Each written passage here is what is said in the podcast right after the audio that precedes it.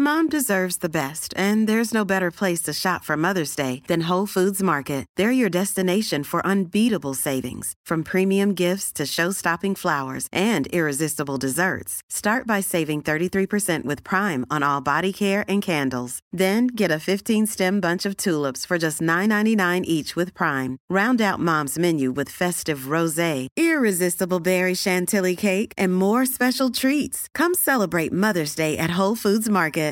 Here's a cool fact a crocodile can't stick out its tongue. Another cool fact you can get short term health insurance for a month or just under a year in some states. United Healthcare short term insurance plans are designed for people who are between jobs, coming off their parents' plan, or turning a side hustle into a full time gig. Underwritten by Golden Rule Insurance Company, they offer flexible, budget friendly coverage with access to a nationwide network of doctors and hospitals. Get more cool facts about United Healthcare short term plans at uh1.com.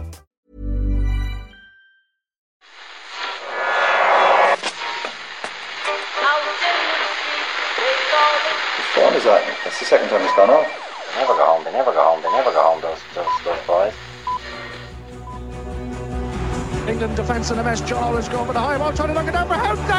Goal! And they've scored! Ray Houghton! Oh, Whelan! Oh, Ronnie Whelan has done it! Ronnie Whelan has scored a goal to grace any footballing occasion. We're a small country and listen, we're up against it, but let's not just go along for the sing song every now and again. All right, it's our pre Ireland Belgium edition of the Irish Times Second Captain's Euros podcast with Owen, Murph. Hi, Murph. Hello there, Owen. And Richie. Hi, Richie. Lads, how you doing? We should also stress right at the beginning of this recording that if you happen to hear some heavy panting in the background in the show, that's not Murph expressing his excitement about the big game tomorrow. It's our latest addition to the team, Richie. Who's this? Yeah, it is. Um, Bailey is her name. Yeah. She is the latest addition to my family, actually. I was asked a little while ago, Mark She's said. oh, licking my elbow as we speak. Yeah, Mark we says- say it's a dog. Not a human, yeah. yeah, Mark said, uh, Will you bring her in? And and then Murph reminded me the other day, he said, No, you have to bring her in. And, and I kind of reacted much like a, a new parent would, asked to show photos of, it, of their newborn. I was like, oh, oh, go on then. Brought her in. Uh, she is a cross between a St. Bernard and a Newfoundland. Three years of age. She is absolute class. I'm minding her for a family who I know who have gone away until January. So for seven months, Oh. she is. You look with happy. Me. I, I'm delighted now. I am kind of bracing myself for possibly a loss of the same size as Frank's death when when January comes along, and I have to give her back. But uh, cross that bridge when I come to it. She is absolutely class. And she's she's moved a lot closer to the to the microphones now, so we probably will hear quite a bit of panting. Literally, as soon as we started Richie, recording, and re- Yeah. she started, she walks over. I think she Yeah. likes a little bit of, uh, likes to sprinkle a bit of stardust. And she's al- also almost the same height as Simon. And I'm, I'd say I'm only exaggerating very slightly. This is a big, big dog. It's a very large, but very extremely beautiful dog, Owen, and we're delighted that, that that she could make it in here today. That's who I'm watching the Euros with. Just me and Bailey chilling at home. Well, Bailey, you're very welcome to the Irish Times Second Captain's Euros podcast. Michael Walker is covering Northern Ireland for the Irish Times. We'll catch up with Michael on today's show. It is almost two decades. Uh, oh, what else are we talking about? Yes, your Ken, of course, is on one of his beloved high speed trains at the moment, Murph. Almost as happy as Richie with his new dog, Ken is on a high speed train and is greatly enjoying himself, I'm sure. He's going from Lens, where he was watching England last night, to Bordeaux, where he's obviously going to be covering Ireland Belgium. So we'll chat to him and to Michael Walker, who is covering Northern Ireland for the Irish Times. Uh, we'll talk about the, well, the heroics there of their boys yesterday. Yeah, uh, I my Northern Irish wife was listening to the game uh, up a treehouse in Sri Lanka and was getting extremely excited. A, a treehouse. Yeah, yeah, yeah. She was uh, like on some. Um, she's like doing a yoga retreat or something, and she was a little concerned. Well, the original idea was that she could go there and you know there'd be no phones or internet or anything like that. She could just relax. but then the second she got there, it's like I really hope there's Wi-Fi there, and uh, yeah, was was tuned in, listening at like whatever time it is. Well, it wasn't that late actually. It was like ten o'clock in the. 10 o'clock or half 10 by the time the, the game finished but uh, yeah they're getting pretty excited my my my in-laws my my mother-in-law met Carl Frampton uh, before the Did she Yes. meet Nesbitt? What, no, no, she didn't. No, she just should, met where should be Frampton before the game? uh, on the str- on the street before the first game. So uh, the game against Poland. Well, I saw a photo. Yeah, I saw photos of him being surrounded by people. Like it was insane. I was. I, I, was to that, that included your in-laws? Yes. Oh, amazing. So my my mother-in-law, uh, one of the photographs I actually saw on the Belfast Telegraph website, my mother-in-law was one of the grey-haired people looking at Carl Frampton. But I, I, I can only imagine the the plaguing that Carl Frampton got. Ah. Like it's kind of like one of these situations where, you know, after Euro 2012, literally, if you had 200 Facebook friends, 100 of them, their profile picture was them and John Delaney. Well, that's basically that's that's what it is with Carl Frampton now. I think half the people in Northern Ireland, their profile picture is of a photograph of them with Carl Frampton at the Euros. I was quite struck by the analysis before the game on TV3. Graham Souness and Lawrie Sanchez were both in agreement that the changing of the team by Michael O'Neill was five changes he made to the starting lineup mm. was a big sign of panic. They lost their first game. He was panicking and he was making all these changes for the second match. Even as, as I was watching, it's, it's easy to be wise after the event, but I was a bit dubious about that because anything I've heard from Michael O'Neill in the run to this tournament would convince me that he's one of he's a manager he's a meticulous manager who thinks a lot about what he does and if he has that much time to think about uh, three games he'd have gone through every scenario one of them being what happens if we lose the first game and need a win against Ukraine in the second game what do I do then I would have I would have thought now where I'm trying to read Michael O'Neill's mind here Richie but that he might have had that in his in his head already that I will make these changes uh, if if I need if, if we've already won the first game I might approach Ukraine in one way but if I've if we need the win, I might make these changes. And if whatever whatever was in his mind, it worked out for him anyway. I totally agree. Yeah, I, I, I would have had a lot of conversations with Michael, um, just through dealings with him on RTE. Um, and actually, I thought the, the Graham Hunter podcast was really revealing. Yes, he talked yeah, in a good bit of detail about his approach and many things, but he is he, he is exactly you describe him a, a very meticulous manager. And throughout the qualifying campaign, I think they were four at the back, and then when the left back got injured, he went to three at the back in the build up to the tournament. But he, he's one of those managers, and I, I I wouldn't put Martin O'Neill in this category, and I, and I don't know where Roy Hodgson fits in, but he, he, he would prepare the team in a variety of situations. He- he- like so, if those players forget forget the change of personnel for a moment, like he changed the system, those players would have known exactly what was required in that system. I don't I don't get that sense watching the Republic of Ireland that those players are are, are prepared in that way. But M- Michael, you, you you can you can obviously interpret five changes in any way you like. Panic, I, I, I don't think is a, is a fair one, and I don't think it, it it shows any kind of understanding of Michael or his approach. And I mean, you know, it's Northern Ireland. I mean, the the idea that they would, it, it was a defeat against Poland, and you know, they they go into the group thinking, right, the uh, the game against Ukraine is the game we're most likely to win. I mean, losing to Poland one 0 is not that you know that's not going to come as a massive shock to Michael O'Neill. You know, like like the, if they had lost four 0 then maybe something has happened that they hadn't planned for. But I mean, you know, the, the the whole idea of the group was to beat the Ukraine and see what they can get from the other two games. So yeah, I mean, we we are all being wise after the event here, maybe, but. Uh, No, I tweeted it before the game, No, so, so I'm on the record, Murph. I think um, what what I obviously don't think they would have hoped for or, or planned for was the way in which they played the first game and go beyond their, their, their shape and all of that. And I think the point was made afterwards by Michael that some of them just seemed to freeze a little bit. Maybe it was the occasion or the enormity of it all. Um, so he, he responded to that. So I think if we can make the football argument from a distance as to which players should play or what we think, what formations wise would be best suited to beating Ukraine. But what Michael has that none of us have is an insight into how the players he thinks handled the other day or how he thinks mentally they're right to handle the next one, the Ukraine one. So they're all those decisions that we're not privy to at all. So from a TV studio, and I, I we all do this, you just make assumptions of and, and, and you just judge person on the decision without really knowing what was behind it. And the way they played and, and the way that uh, the, the the game went, I mean, they were full value for the 2 0 win. They didn't scrape the win. It wasn't a, it wasn't a, one of those jammy ones that we all tend to get now and again. You, you, you mentioned Martin O'Neill there, and I think his uh, hands-off approach might be one way of talking about it, it to managing an international football team is fairly well known at this stage. Lots of stories out there about how he uh, goes so far as not to reveal the starting team to his players until the last minute. Sometimes sends specific players out without a huge amount of tactical instruction, and that is one way of doing it. It's a way that's shared by a man.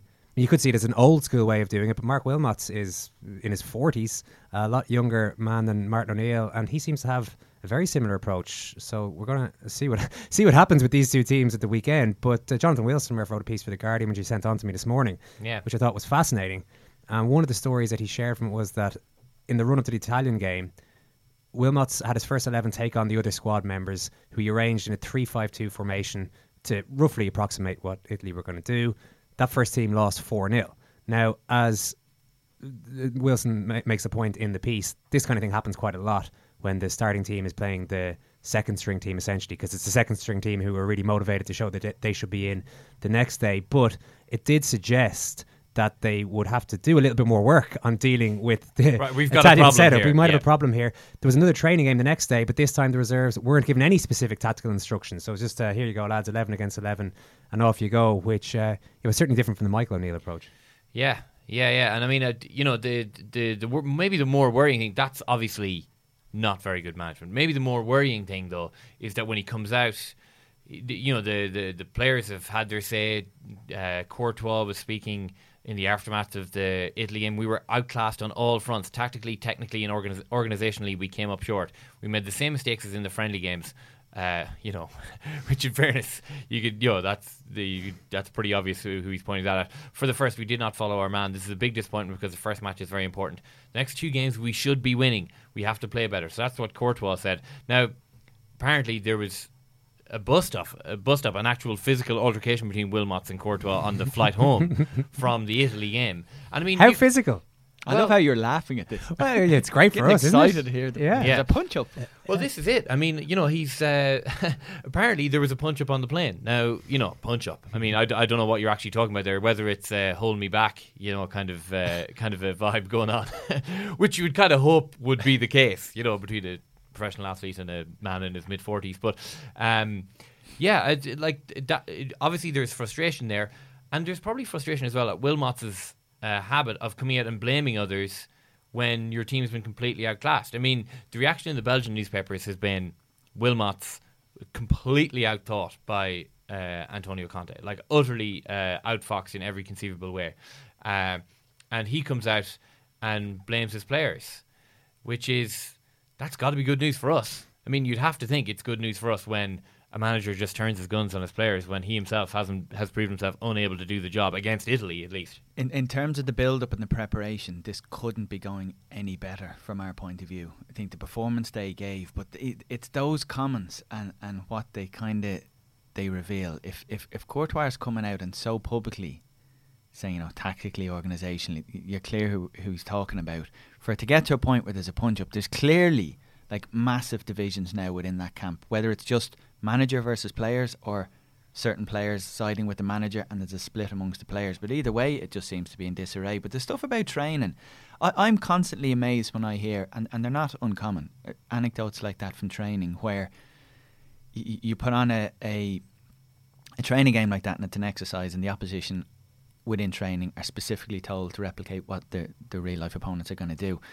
But but to not take that as a learning exercise, to, to say, right, we've lost 4 0, like, did, did he at any point say, no, did the, did the four goals come from the same avenue in the pitch? Were positionally the same mistakes being made? Was it a communication thing?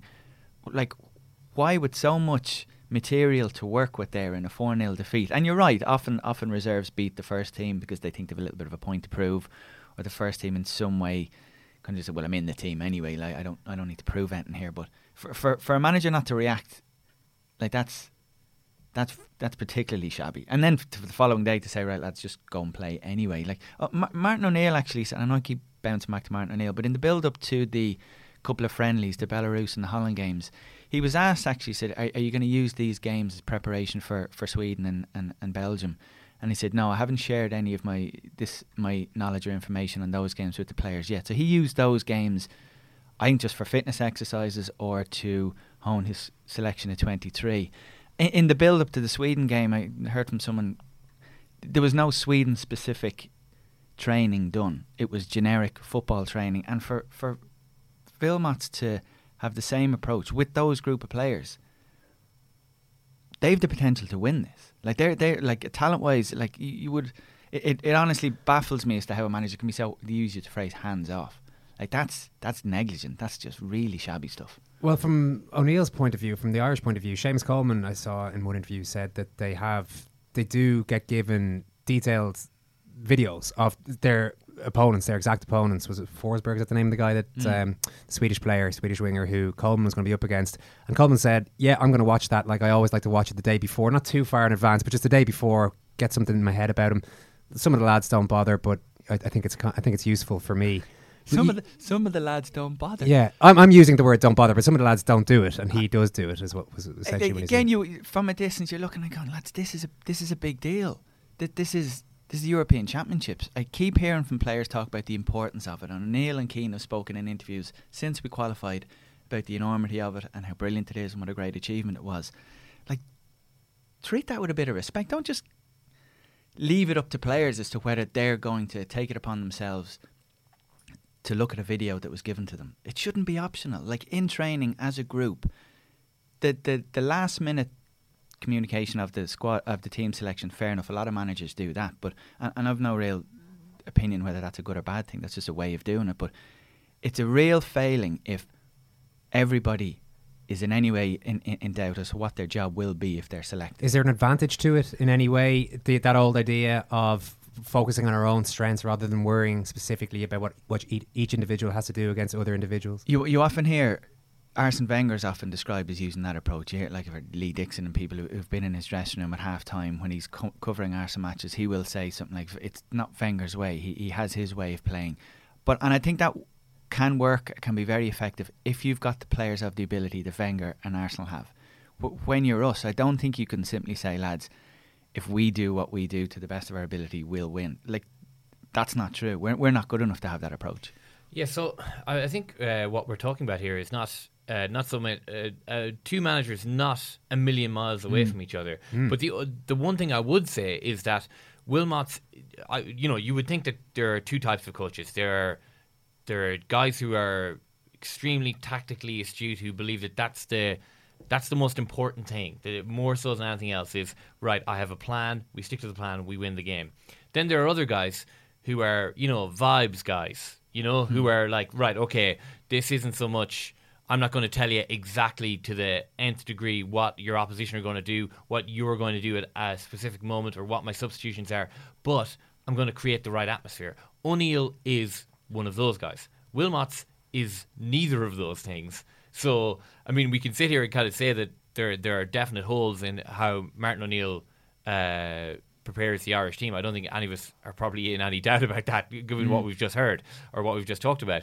But the spirit in the camp is is very good, and in a game like this, where it really looks like Belgium are not together, and I mean Belgium, even just even just to, to, to take the nation of Belgium for a moment, I mean, it is a very divided country. I mean, there were articles written in the uh, build up to the World Cup in 2014, which basically said that the football team is one thing that actually unites Belgium. Uh, you know, it's like half uh, half Walloon, half uh, Flemish. I mean, you know, it's it's not it's it's it's not a very easy team to stitch together. Uh, it's you know they don't it's uh, you know it's not the Belgian flag is a little bit more. It's it's not a thing that you can row in behind easily and without question, uh, without questioning it. So I mean, you know that this is good stuff for us. As you say, it couldn't be going a whole lot better for us uh, in the run up to this game, and that's you know like the you can talk about people not watching videos, but like I don't know what the Belgians are doing at the moment. You know, if if if they're not if they're not uh, if they don't have a good spirit and they're they're also not preparing for Ireland, that's sounds pretty good to me. And like thi- this approach clearly isn't working at the moment. Like, we, and and we can all we can all do it. Like, we, we can have an opinion on how a manager approaches things, or we can have a view on player selection or formation or any of that. But if a team wins, you kind of go, okay, well that that that worked, but. Th- This doesn't seem to be working at any level For Belgium. A- at all. Like Yeah. it, it doesn't. Like we, we we obviously we saw what happened on the pitch, and we're hearing little snippets of what's happening off the pitch in the team hotel. And I think at, at club football, I think you can. I think the tournament environment, when you're away as a group, a relatively small group of people in a hotel for an extended period of time, divisions like that, I think can can become magnified, and particularly when it's the coach. It's not like they're falling out with the kit man. It's it's it's the manager.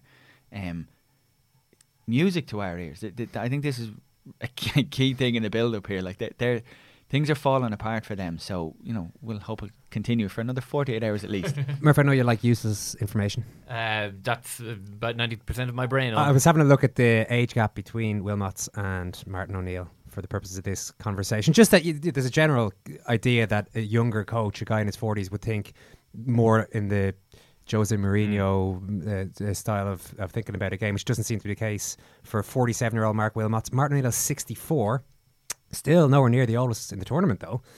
Anghel Iordanescu, 66. We've seen him pop Yeah. up at uh, many major tournaments He's for the Romania oldest, over the he? years. No, he's not. He's 66. A few others in their 60s. A lot of them in their 60s, actually. I suppose it is, it is international football.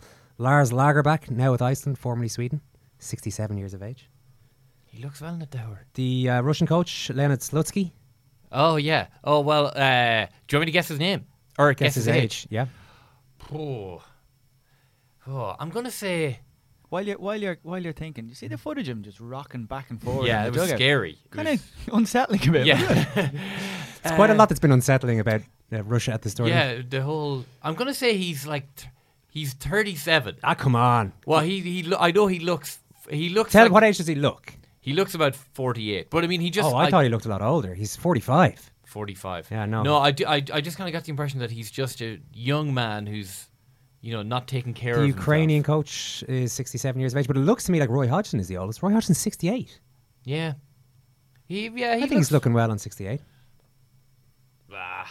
68 I think he age. looks maybe about 65. Oh, I'm sorry. Exactly, looking well on 68. There's your useless information, random coaching ages Okay. of some of the men Is in this, a, is this a regular slot? No, that's it. That's it. Okay. We're not going to put a bed together for this one. You'll be glad to know. I should say Bailey's behaving like a dream over here. The- Our, our There was a little bit of he- heavy panting when Ri- when Richie started talking about how good the preparation's been going. I was like, oh, she's listening.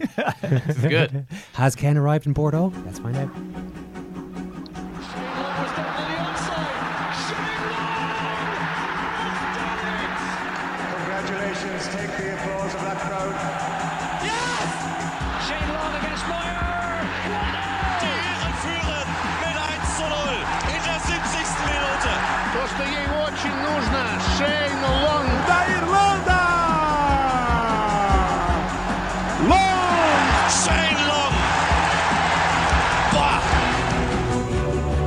Are you safely in situ in Bordeaux?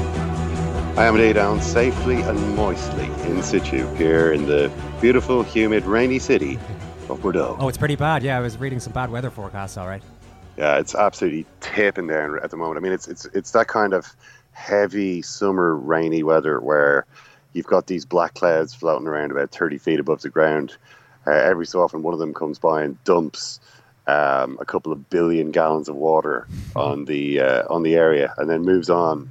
So, so you get these kind of rain, you know, cloud bursts which last like two or three minutes, uh, but you really don't want to get caught outside in one. Um, well, unless you don't care. You know, I'm sure the Ireland fans are going to be here. Uh, they're, they already are here, um, and they're going to be out in the night. And they, you know, it's it's nice when you're when you're out in, in such great numbers to be able to stand out in the street and maybe maybe have a beer in the beautiful surrounds of a town like Bordeaux.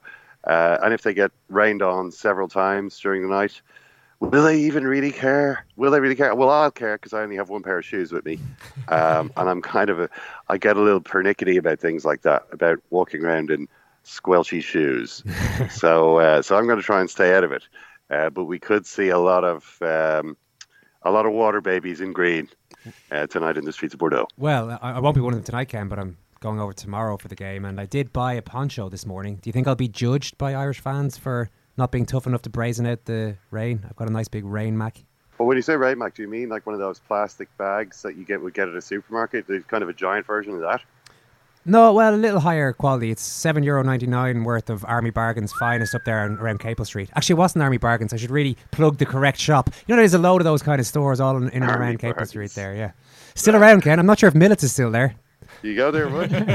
Well, I live near close enough. I do like. I actually love it up around Capel Street. So weirdly, I have You been love- in those shops You love an old bargain. quite often there, Ken. So as long as I'll be, it's, I can actually hear the rain behind you. I think. Yeah, yeah, it's it's it's already slightly dying off. But if you heard that kind of, what that is is this uh, is uh, millions of uh, gallons of rainwater uh, falling onto the large um, sonorous canvas roof of this uh, media center. So that's what that's what's in store for you. And I have to tell you that the forecast for tomorrow is abysmal. It's meant to be even worse than today. So maybe that's a wise investment. Maybe you'd want to maybe you'd want to pick up a little pair of gaiters or something um, as well. Uh, to me, you'd be this the snuggest, driest little Ireland fan in Bordeaux. that probably would elicit jealousy and maybe contempt from your fellow uh, boys and girls in green. Uh, but you know, uh, it's it, you've got to question uh, which is more important: the respect of, of your uh, fellow supporters or dryness. We've got a new co-host here, Ken. Uh, Not only Mm. myself and Murph and Richie. Do you know who else is here? Besides you, Kieran, Richie, We've another guest. Simon. Simon's here, of course. Yeah. There's a fifth member of There's a team. fifth member of the team, Ken. Well, I've no idea. Richie's new dog, Bailey. Really? Oh yeah, what a dog. Bailey. it's what, named after Dennis Bailey of Queen's Park Rangers, scored a hat trick against Manchester United New Year's Day 1994. or Gary Gary Bailey, uh, winner of an FA Cup final with Manchester United in uh, Manchester United 1983. goalkeeper. Or um, Gareth Bale. E. They call him Balo in the Welsh World score of a tremendous free kick against Joe Hart of England. It's Uh, possible only ba- yesterday. Bailey uh, wasn't named by me. Um, Right. I'm just minding her for seven months. She'll be coming okay. with me everywhere for those seven months, though. Including at the TV studio, probably. Powerful attachment. That's what we were talking about. Yeah, we'll, we'll, cross that bridge around January, Richie. For the But time there's, being. there's That's been a sufficient kind of mourning period since Frank left us. God rest him. Yeah, yeah, yeah. No, you got to move. You got to move Gotta on. you move know, on. you can't. Uh, I'm ready. Frank, Frank ain't coming back, Richie. Is what No, I'm saying. So, no. uh, I'm, so you got to go forward. Unfortunately, that. Uh, thanks for reminding Richie of that. Uh, un- unfortunately, gone, Richie. that Gareth he's gone. Just looking behind your shoulder, Murph, is a framed picture of Frank Oh, on the wall. Oh, yeah, I'm sorry. He's everywhere. Sorry. Unfortunately, Balo's free kick wasn't enough for Wales yesterday, Ken. No, they. What happened to Wales was what I was worried might happen to Ireland in this tournament, and I suppose could still happen. Um, but you know, the, the I was worried that something like that might happen in the in the Sweden game, where basically they didn't really do themselves justice, um, and England totally deserved to win. Um, not necessarily by more goals. They didn't test Hennessey really that much. I think there was four shots on target from England, but 21 attempts, total domination really of, of most of the game. Not really because England played that well, although they did get better as the game went on, but because Wales, I felt, just didn't really perform at all. I mean, Bale was really quiet, scored that amazing free kick. I mean, it was an amazing free kick. It was an amazing thing to see. I know that it was all Joe Hart's fault. It was Joe Hart's fault. But, I mean, just to see him setting up, he was so far out. We were sitting there looking down at this. It was kind of just right in front of. It was more or less in direct line from where we were sitting in the stand. It was kind of like, you can't be, you can't be serious. There's no way you can score from there. And then to see him actually pull it off um, was was impressive. Gareth Bale can hit the ball very hard on. Uh, I'll tell you that. That's that's one thing I learned from the game. Um, but really, it was you know you could see how nervous Ashley Williams was inside six seconds. His first touch of the ball was a heavy touch. Harry Kane ch- charged him down. Um, if the ball had ricocheted slightly differently, England would have scored the earliest goal ever in a European Championship finals. That's not the kind of start you're really looking for. Um, ben Davies had a handball, um, accidental handball, but if the referee'd seen it, he, the referee was view of it was blocked by Davies's body. If the referee'd seen it, that would have definitely been a penalty. Um, and there were mistakes. I mean, ultimately, the Ashley Williams headed the ball straight to Jamie Vardy for England's equaliser, and they didn't manage to really exert any authority on the game at all. They didn't. There was too many mistakes. There was too many individuals going missing. They, there wasn't enough really from Bale. You wondered if Bale was fully fit. Actually, watching him, um, I wasn't. I wasn't totally convinced. Uh, you know, Ramsey kind of ran around, had some nice touches on the ball, but too many kind of slack passes. You know, the, Wales couldn't afford to lose possession as easy as as they were losing it, uh, and ultimately, I think they just. As, as they kind of got within end, as the game, the end of the game came into sight, and they they still knew that one all would be a, a good result for them, and a very bad result for England. They just dropped deeper and deeper and deeper until eventually they were cowering in their own penalty area, and uh, England eventually found a way through. What was the atmosphere like? What was it like being there? Very good. Um, I mean, the Welsh fans all got there uh, really early. Well, not not all, but I mean, the, the Welsh section was pretty much full um, a good half an hour before kickoff, whereas the England fans were still sort of trickling in. There was a lot more England fans there. I'd say it was probably three to one in the stadium. Uh, the Welsh fans making a tremendous noise uh, from before kickoff, and they were just singing along to all the, uh, you know, like Zombie Nation and stuff. Like Kernkraft is playing, and the Welsh fans were all singing along to these, uh, you know, decade year old, decade uh, old club hits, which was pretty funny actually to watch. Um, the atmosphere was was good. I mean, there there wasn't any. Yeah, I, I don't know if you were asking if there was any kind of nastiness. I didn't see any. Uh, everybody seemed to be having a pretty good time. I mean, the fans were kind of mixing around, mixing outside the stadium. It wasn't as though it was all English over here and all Welsh over there. Um, yeah, it was it was good. It was it was it was loud and it was exciting and it was kind of a, a low quality, scrappy game, the kind that we all kind of love. and um, ultimately, I suppose it had the right winners. Cruel, cruel way for it to end for Wales, but they, you just have to play better than that. You know, you can't. Ultimately, if you if you let yourself down in that way, let yourself down is maybe a harsh way to look at it. But I think they they'll, that's how they'll feel. They didn't, you know, they can play a lot better than they did. They they saved one of their worst performances for the biggest game. Um, I'm sure the game that they would have most liked to win, uh, and that's got to be disappointing for them always. I think when they look back on it. The big question about England after this, I think, surrounds Wayne Rooney and his role in midfield. I know a lot of people have been talking about the substitutes and you know whether or not Hodgson has been somewhat overpraised for having the genius idea to stick on you know Premier League's top scorer and uh, the most skillful player in the squad and, and the young go getter.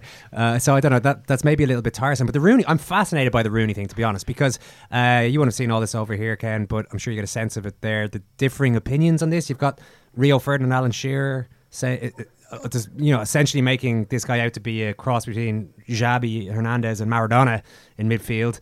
Then, uh, and, and in fairness, John Giles agreeing with him. John Giles thinks he's brilliant in central midfield.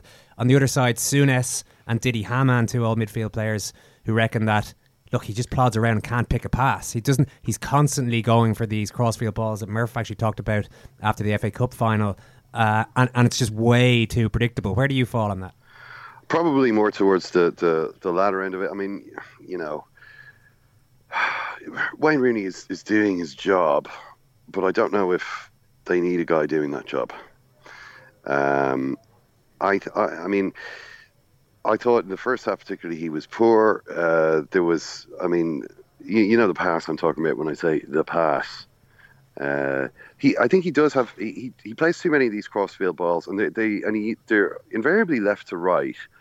And I just find that I, I just think that he's, he's too predictable, and the ball is moving too slowly, and everybody knows what's going to happen. And okay, I mean, while they might get well, Kyle Walker, who's who's been, I think Kyle Walker has the most take-ons of anyone in the tournament, largely thanks to the fact that he keeps getting these balls from Rooney and then running at the fullback. Um, and you might get a goal out of that, of course. You know, if you do that enough times, you, you, will definitely make, get a chance. You might get a goal. But I just think it's very basic football. You know, it's. I'm kind of wondering why is a player of, of Wayne Rooney's standing uh, playing in such a mechanical way? It's it's almost as though uh, he feels right. I'm a midfielder now. What does a midfielder do? Trying to remember everything he's told about how how a midfielder is supposed to play, particularly the manager that he's just had for two years at Manchester United, and his interpretation of the role is very I, I think constricted. There's no spontaneity. There's no creativity about it. Um, he's not mixing it up, and when you don't do, when you don't mix it up, you don't surprise anyone. You know, everyone uh, here's really wonder what he's going to do. Oh, the ball's gone to work again. What a surprise! Contrasted to what happened on the goal, the second England goal, when John, Daniel Sturridge got the ball from Danny Rose, uh, and in, in a similar sort of position to where Wayne Rooney had been picking up a lot of possession in the game but instead of doing what Rooney had been doing when he was getting those passes, which is to say, you know, turn to the turn uh, half a circle to the right, you know, open up his body, spray the ball, either lay the ball sideways to Alli or, or play a longer pass towards Kyle Walker. He, you know, sort of was stood poised with his foot over the ball, threw a couple of little shapes. Um, you know, didn't actually do anything, but there was a little pause, and then he went from that. He went from zero to sixty as quickly as he could possibly do. He stabbed the ball forward to Vardy, went the other side of his marker into the box. Wales suddenly have no idea what's actually happening here. Dele Alli running into the box as well. Vardy to Alli, back to Sturridge. Nice finish. It was like, all right, that's what happens when that's that's what can happen when you try something that's a little bit surprising. And this is what Sturridge did at that stage. Now, I'm not saying that Rooney should be doing that every time he gets the ball, but the threat of him doing that should be there, should be present in the minds of the defenders, and it's not. The way that he's playing is too, it's too constrained, it's too buckled up. Maybe he's been told to do that. Maybe he's just faithfully fulfilling his instructions. But I think it makes England very boring and mechanical, and I think they're going to struggle to score a lot of goals against a well organised side if that's the way that they play. I mean, and that's that's before you look at the other sort of deficiencies in, in Rooney's game. I mean, when he is pressed, he can have a problem. He didn't really get pressed much, particularly in the second half um, when Wales were were falling back. Nobody was really putting any pressure on him. So anyone can play when they've got loads of space and time. And he was pretty good in that second half, but it's easy to do that. You know, and in a more in, in, in a in a game against a stronger opponent or an opponent who's playing better, he's not going to get that space and time. And what you saw in the first half um, was how he can have problems when he is put under pressure. He doesn't have that sort of natural, you know. I mean, you mentioned Xavi. You know, Xavi under pressure uh, was just amazing at getting away from players. You know, he could just he, he usually just did that little spin. And, and suddenly he's kind of the player suddenly standing behind him and he's got the whole field in front of him. Really can't really do that. He's not used to doing that maybe you know maybe he can do it from time to time, but it's not as though that's a that's a basic you know skill of his game which he has to the highest level. He doesn't. You saw when when Robson Kanu put him under pressure, he, he miscontrolled the ball and then was forced into the foul against Robson Kanu, for which incidentally I think I, I was surprised he wasn't booked. Um, uh, so I was lucky for him that he didn't, because you know bookings are, are, a risk in this type of position. That was the the free kick uh, from which Bale gave Wales the lead. I mean, Rooney probably thought he was giving away a free kick in a fairly safe area. Uh, on that occasion, it turned out not to be so safe. Richie, where are you on Rooney? I think in, in because of the season that Kane and Vardy have had, I think Hodgson can't really justify selecting him ahead of those players in an attacking position. And it just, I, I, am kind of with Ken on this one. I, I, I don't know how you would describe Rooney if you said, right, we're going to play Rooney in midfield and he's a X type of midfielder. Like, I, I don't know what the description would be. Um, given time, like Ken said he he can knock a ball twenty or thirty yards left or right of him, but that's not enough. I, I like when an opposition have the ball. Is he defensively really solid? No, he, n- no. D- like when he's on the ball, like you said, with space, is he, is he putting killer balls in? he's not. Like he's not. I, I, don't know what he does very well as a midfielder. He, he does. A, he, he, he can do a lot of things. He can get the ball and give it to the fella near him. But in terms of an inspirational, creative explosive midfielder. He's not. He that. chipped a nice one into I think it was Dele Alli at one stage in the first half, uh, which was miscontrolled, uh, which which is exactly the kind of ball that little chip, the Xabi Alonso type pass where you're chipping it from the middle of the field towards the. F- almost like a long chip rather than a long pass. Like what Bonucci did for mm. Italy's goal against. Uh, yeah, not even qu- not even quite that range. It was more of a thirty yard sort of. Uh, I think pass. if he if he didn't have the the history of of all the performances up front and all the goals and the appearances and the experience and all that. And he had just arrived on the scene as a midfielder and he just looked at him solely in terms of what he brings to the midfield.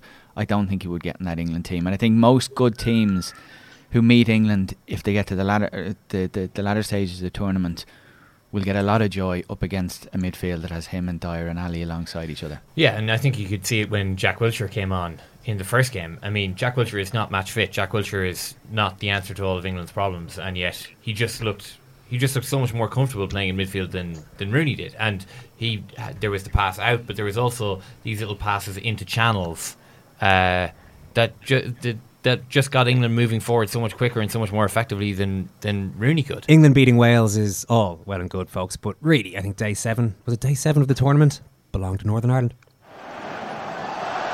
Still McGuinness. Chance here. McGuinness.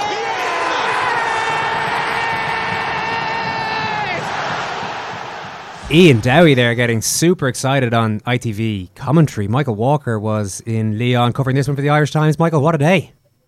Oh, it really was. It really was amazing. Yeah, it was uh, like it was. It was historic and colourful and magnificent, and all, all of those all of those things. That, you know, the performance lived up to the stage, um, and because the contrast with Nice against Poland was so great as well, that added to it. You know, um, so everything about it was just amazing. I mean, unfortunately, we'll have to, you know, talk about, you know, mention the, the the the fan who died. I mean, that's that's just an awful backdrop to it. But if but in, in purely football terms, it was a really, really, it was an unforgettable occasion.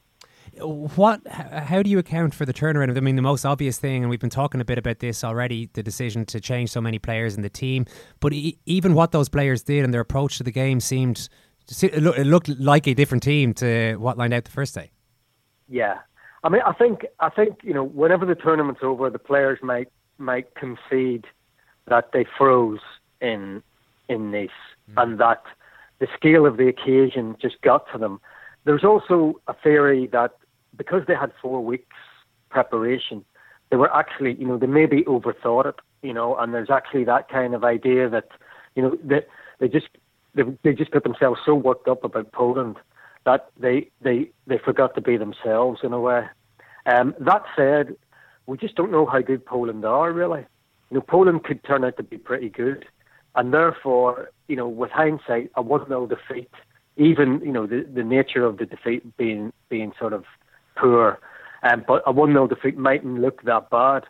Um, but I think the players felt that they had to go and do themselves justice, remind everyone why they're here, how they got here, and Michael O'Neill made made enormous decisions, and they, every single one of them paid off. But the, but a lot of it, um, I, am sure Michael would say it as well. A lot of it would it is down to the players' attitude. They just came out and really wanted to prove that they deserve to be here, that they just belong in the tournament, which I don't think they felt after um, uh, after Nice. So that I think the attitude was a big was a big part of it. The formation was a big part of it, and the personnel was a big part of it because the players who came in, Stuart Dallas came on as a sub in Nice and immediately gave the, the team legs. Conor Washington gave the team legs. Uh, Corry Evans played really well, and that released some of the pressure and responsibility on Stephen Davis, who was again fantastic. So Oh, th- that combination of things, but I mean, there were there were just great performances all around the pitch, you know. And uh, someone, someone beside me from the Belfast Telegraph said um, uh, in the 80th minute, Jonny Evans has just made a mistake, and like, that was his first mistake in the 80th minute you know, and it was a tiny error. so that, it was that kind. It was that kind of day for them. Yeah, I think Evans has been absolutely outstanding. I thought he was great against Lewandowski the first day out as well. To be honest, you mentioned Stephen yeah. Davis there. He he didn't seem to want to come off during the hailstones. He was having a chat with the referee, and didn't seem like any of the Northern Irish players wanted to come off at that stage. No, no. well, you could understand that they just, you know, you know, even if it's bad hailstones, it's not that bad. I mean, it was, it was quite a, it was a bit of an overreaction from the referee. I thought and they they had that fear. You know, they spoke about it afterwards that um, they feared it would interrupt their rhythm, but it didn't really. And um, you have to say that um, Ukraine were disappointing. Uh, Yarmolenko didn't do anything. Konoplyanka did a bit more, and actually he carried a bit of a threat. But you know, and the the centre forward actually wasn't bad, but the rest of them were. It was uh, it was a, a curious a curious performance from them. When we were talking to you last week, Michael, ahead of the tournament, you were quick to remind listeners that the achievement in getting to the European Championships was huge for Northern Ireland. That that, that shouldn't be lost, even if the performances w- didn't work out. Now that this one has worked out, what sort of mindset do you have? What sort of mindset do you think the players are going to have going into the Germany match? Oh, I think I think they'll go into that thinking we can get a point here. We can draw this game, and um, whereas if if they'd you know, if it flopped again, it would have been really, you know, the, the thing was they could have they could have been out last night. That's the thing, you know, the the mathematics and the permutations were such that if they had lost, they were out. You know, so you can imagine how what a you know it would have been cringing going to play play Germany in that in those circumstances. But now they've got something to play for. They've got a you know something to scrap for, and uh, Germany Germany aren't I mean, I know they're the world champions, but are they are they brilliant? I just don't know if they're brilliant. You know, so you might be, you know, you might be able to get a point against them. Um, and four points should take them through. I'm not sure if three points will because of the the complicated system that UEFA have brought in. So, um, but it, it gives them that. But I, you know that I, I still think that the achievement of getting here is absolutely huge and should never be forgotten. And the fact that they won the group that's really that's really massive. And I, thought it was in danger of being overlooked by the nature of the performance in Nice. But now that they now that they've got here and they belong. That's that's the thing. They belong. They feel like they belong. So they will go to the they will go to Paris thinking we actually belong. We're part of this tournament now, you know. And uh, I mean they're on the front page of L'Equipe today. you know that's you know they're you know they're I mean Paul Pogba is the main image on the front page of L'Equipe, but it's um, but it's Northern Ireland are the other picture. You know, so they've made they've made an impact on the tournament, and I think that's that's all you want really. Absolutely, Michael Walker. Great stuff. Enjoy Paris. Thanks very much. Thanks. The training pitch is a disgrace. And somebody's got to somebody's got to hold a hand up and say it's like training on a car park. No, no, no, no regrets about it. You know, as soon as you ask me a question, I'm going to give you an answer. Who? John Delaney? He could have phoned me. Of course he could have. Try my hotel room. yeah, you can laugh. That was the World Cup.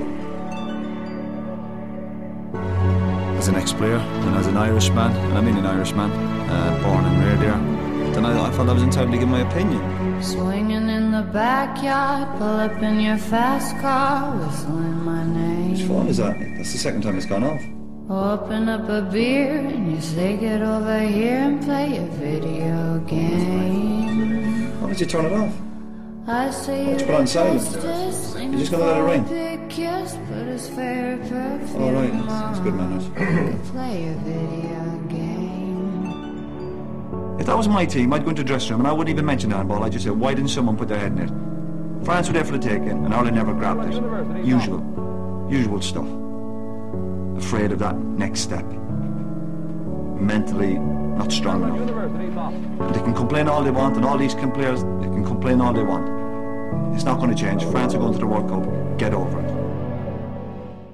Richie, what do you think? Is it realistic for Northern Ireland to be thinking now about getting a point against Germany? I saw you on TV last night. Not overly impressed with the Germans. No, it was a that was a tough watch that match actually. It was, yeah. Um, I mean, there has been kind of uneventful or, or, or poor stages in a good few of the games so far, but the, the expectation that we had going into it because of the two teams, I thought there would be more on offer. Germany looked very, very ordinary. I was sitting next to Didi Hamann watching it, and he was pretty scathing of them throughout the night. But um, yeah, the the big, big concerns for them. I mean, we've seen them in the qualifying campaign, and and, and they weren't up to much. We just kind of assumed that that would change once they got there. Yeah, and, and well, I did. Uh, yeah, and I, I, I don't know why we did because w- I mean, we saw them twice. Um, so if you were a German fan looking at their performance in Dublin, you'd be really critical of conceding a goal in the schoolboy way in which they did, and their lousy finishing in Germany as well to concede a one uh, to to lose a goal in injury time, and they they haven't been impressive throughout qualifying. They've been far, last night they were they were very very ordinary. If you looked at them last night, you said well, this this group playing in that way can't do any damage in the latter stages. Well, I'll tell you one man who'll be confident about Northern Ireland's chances against Germany. Armstrong, Northern Ireland, and he's doing a lot for Northern Ireland. I'm here uh, with a lot of big. Thanks very much to James Devlin for the heads up, our first Nesbitt watch of Euro 2016. Belfast Telegraph. The headline is Video Living It Up in Lyon. Jimmy Nesbitt paints the town green with Northern Ireland fans Oh my God. after Ukraine victory. the article. We all knew it was coming, but it's still a shock to, to, to get such an email. Spec- Do you know what? We just play the video. I was about to go into a little of the article. Let, let, let's just hear what Jimmy Nesbitt had to say after the game. Tout le monde euh, n'embarque, tu dis, euh, il faut avoir une vie spectacle. Merci beaucoup. That was James Nesbitt trying to speak a few words of French. Okay. Uh, apparently, Northern Ireland fan Darren Riles said that Jimmy joined the Green and White Army in a pub crawl around Lyon. The night was going so well that Darren missed his lift to Geneva to get a flight home, and he's now having to stay on for another night in Lyon. But he said, He's a great guy, Nesbitt, loves Northern Ireland, and is immensely proud of our wee country. It was surreal to be at the game and see our boys play so well, and what better way to finish off than doing tequilas at 4 in the morning with Jimmy Nesbitt? Armstrong, Northern Ireland, and he's doing a lot for Northern Ireland, confounded. I'm here uh, with a lot of big one. Jesus, tequila's at four in the morning. My God, Jimmy Nesbitt's strong as an ox. Strong as an ox, Ken. As is Roy Keane, we all know that. Uh, We've been talking already about the strife in the Belgian camp where they're apparently all punching the head off each other. Whereas in Ireland, it's all good natured joshing between Roy Keane and his goalkeeping coach, which hasn't always been the case at major tournaments between Roy Keane and goalkeeping coaches. Uh, what happened with Seamus McDonagh this morning? Well, just a just a prankster side of Roy Keane, just coming out in that video and from Ireland training. Seamus McDonagh is winding up to uh, kick a ball. Roy Keane standing next to, next to him, just at exactly the key moment, rolls a ball in Seamus McDonagh's path, which confuses him hopelessly and results in in him uh, uh, Falling uh, over, collapsing really. to the ground like a like a chopped down tree. So we're in good form. Uh, Roy Keane was in good form yesterday. Talking about Eden Hazard. I don't know if anybody thinks that this could be problematic for us when he was. It was put to him. Hey Roy, you know this Hazard guy? You slated him a while back on uh, ITV's Champions League coverage, and Keane said, "Yeah, well, it's nothing personal, but I would I would do that to anyone." He was talking about leaving his club. I've got nothing against the lad. He's a talented boy, and I'd like him in our group. If someone at any club, Rockmount Cobh, Man United, had a poor attitude, I would kick him in training. But I've done that with most lads. Is this Yeah. unnecessary? Unnecessary riling up of one of their players? Um, I don't think so. I mean, what like Eden Hazard is like loads of people criticize Eden Hazard. I don't think he. Uh, I don't think he's. You know, I mean, he's used to it. It's not like. You know, Roy Keane was the first person to say what the what what is wrong with Eden Hazard this uh, this season. He did. I mean, he had his own manager, uh, feeding quite a lot of that criticism at the time. Uh, the current Manchester United manager, um, but you know, uh, Hazard obviously came out of his hibernation with some great performances at the end of the Premier League season. He seemed to be back to more the usual kind of uh, Chelsea performance that he had been delivering in their first game against Italy. You know, but Italy had uh, Italy set up tactically very, very cleverly, certainly more so than Belgium did. I mean, the interesting thing about the Belgian squad at the moment, I don't think anyone's going to be thinking about what Roy Keane said because what's happening there is, is you know, this whole situation that's been reported between Courtois and Wilmots. Um, and Wilmots and everyone really, because uh, Wilmots, everyone's having a go at Wilmots. He's he's the uh, he's he's very much been pinpointed as the problem with the Belgium team by a lot of the media. Uh, he obviously doesn't like that. He's pointing the finger at various of the players.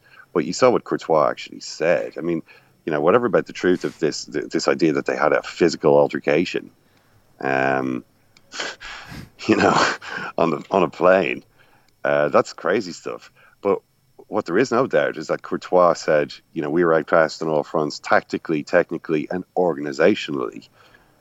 Now, when you say tactically, technically, maybe that's up to the players, but tactically and organisationally, you know, we were outclassed.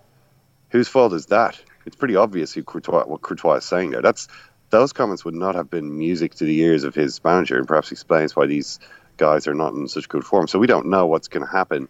Whether this is actually going to mean Simon Mignolet coming into the Belgium team at Courtois' expense, or whether maybe you know what if, if they've if they've been fighting each other, is this going to be one of those fights that ruins the atmosphere, or is it going to be one of those cathartic moments between men when suddenly after the uh, you know after after everyone's had a big sort out, uh, you know it's it's it's re- renews everyone's purpose, it clears everyone's mind, it gets them focused on you know what they need to do to get out of this mess together, uh, and and Ireland will be made to pay. We we really don't know what's going to happen. I mean, it's going to be uh, Marc Wilmots is going to be here in um, in a little over an hour actually. Um, I think Courtois was meant to be down to do the press conference with him. So uh, we'll we'll see what they have to say. All right. Uh, Well, hopefully, it's really bad. Let's have a quick look at the Ireland team selection, potential selection with Johnny Walters out. Richie, the options here seem to be bringing James McLean straight in, bringing Stephen Ward in at left back, and pushing Robbie Brady into midfield. Possibly Daryl Murphy coming in for Walters, or else just some. Maybe O'Neill will be a little bit more. He, didn't surprise any of us really with his selection. Maybe he'll make a few changes for this one, a la Michael O'Neill. What do you think is going to happen there? Yeah, I, I, I was feeling he will make a few changes, and, and, and given it, it's O'Neill and, and how unpredictable he can be, I'm not sure exactly what he'll do. I mean, Stephen Quinn could come into midfield just for his energy and a bit of freshness.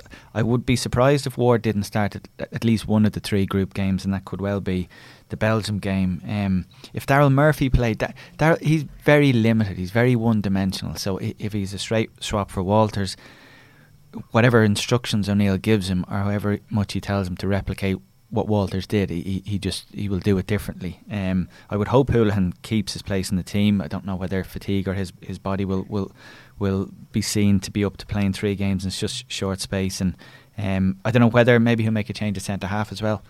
Uh, we weren't sure whether Clark would play in the first game. He might change that for this, just for to make use of the squad because um, we have probably about a group of fourteen or fifteen players that are all similar. But there's a bit of a drop down after that. But I think O'Neill has used quite a few, so he might make a few changes, but difficult to predict which ones. Ken. Well, what happened when um, when Walters was missing the last time was that, uh, that when I say the last time, what I mean is the playoff away in Bosnia. So Walters was missing for that game, and what he did then was he played Stephen Ward at left back and moved Brady into midfield. Uh, the midfield was McCarthy, Whelan, Hendrick, Hoolahan, and Brady. That was the midfield that started. And it was Darren Murphy playing up front because Shane Long, uh, I think, was injured at that stage. Um, so I could imagine the same kind of uh, team uh, with Long instead of Murphy and that midfield. I mean, the thing is, the thing about that midfield, Brady, Hoolahan, Hendrick, Whelan, McCarthy, it is a good footballing unit. You know what I mean? They can they can they can play good football. I mean, I think if you introduce James McLean there, there's obviously obviously O'Neill likes James McLean, um, and he does bring a certain amount of aggression, intensity, a little bit of pace. You know, a kind of an up and atom approach. I don't think he fits quite as well into the into a kind of a more footballing style. You know, because he's a little bit erratic in possession. Uh, his control maybe isn't as good as, as, as some of the other options there. I think that's probably what Ireland will do. Although, you know, who knows? As regards the, the issue of Ciaran Clark, I assume Clark is the player you're talking about. If um, you know, in terms of maybe he, he would make a change in central defence. I think he'll. I think he'll continue. Um, I think he'll continue with Clark. I mean, I know we can look back on Clark's performance against Sweden and say, well, he nearly scored three own goals and did score one. That would be a that would be a negative way to look at it. Um, I think, generally speaking, he actually did very well against you know a tough opponent like Zlatan Ibrahimovic. not an easy guy to play against.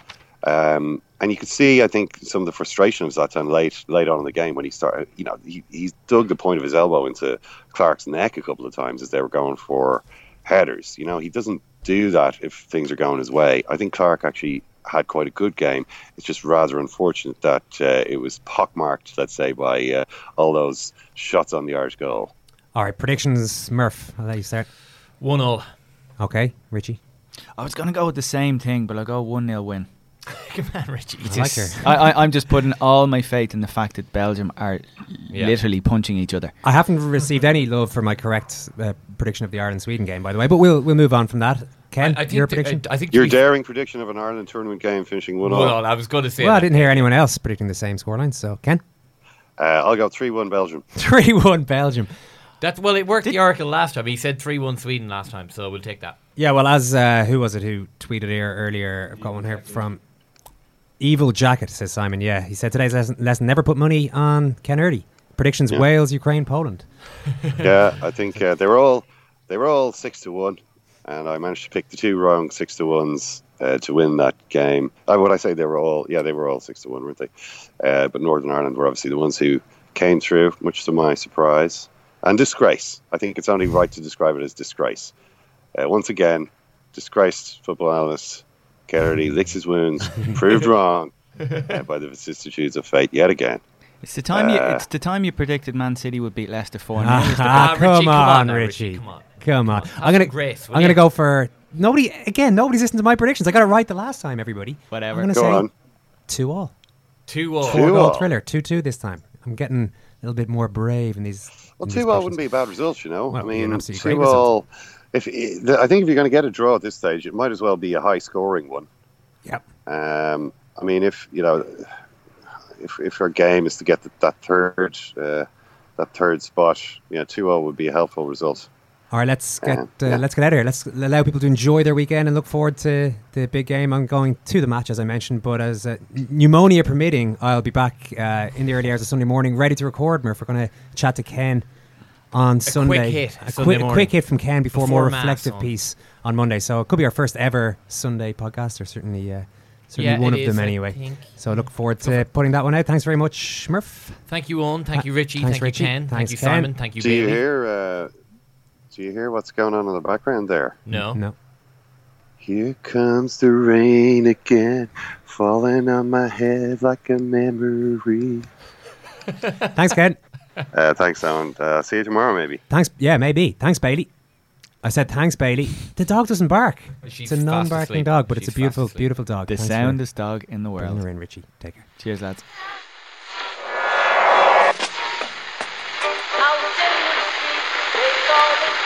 What is that? That's the second time it's gone off. They never go home. They never go home. They never go home. Those those those boys.